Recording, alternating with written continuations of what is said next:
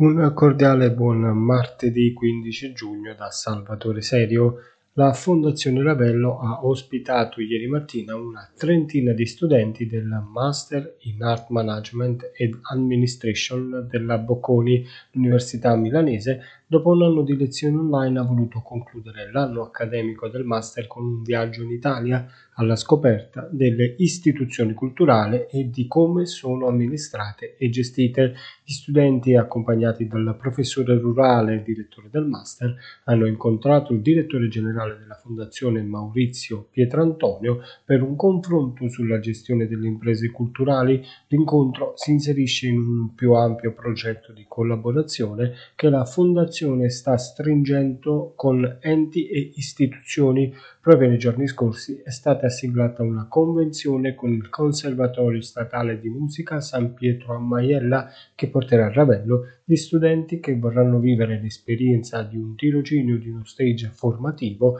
affiancando lo staff della Fondazione Ravello. Riprendono le attività sportive al campo polifunzionale Leo Lieto a darne notizia è il presidente della SD Unione Sportiva Minori Michele San Marco. Con una nota si comunica che in data 14 giugno le attività sportive sul campo polivalente Leolito riprendono regolarmente a seguito delle nostre segnalazioni, in collaborazione con il responsabile dei servizi sul territorio, l'ufficio tecnico, il vice sindaco e la ditta responsabile del progetto Solarium, si è provveduto a rimettere la struttura in adeguate condizioni di sicurezza sia per lo svolgimento del tennis che del calcio a 5. Ci scusiamo per l'improvvisa interruzione, conclude San Marco, e per il prolungamento della stessa si terrà mercoledì 16 giugno alle ore 17 presso l'Aula Consiliare del Comune di Tramonti la giornata celebrativa in onore di Walt Disney, un momento ludico con giochi e quiz per i più piccoli, ma soprattutto un'occasione di approfondimento culturale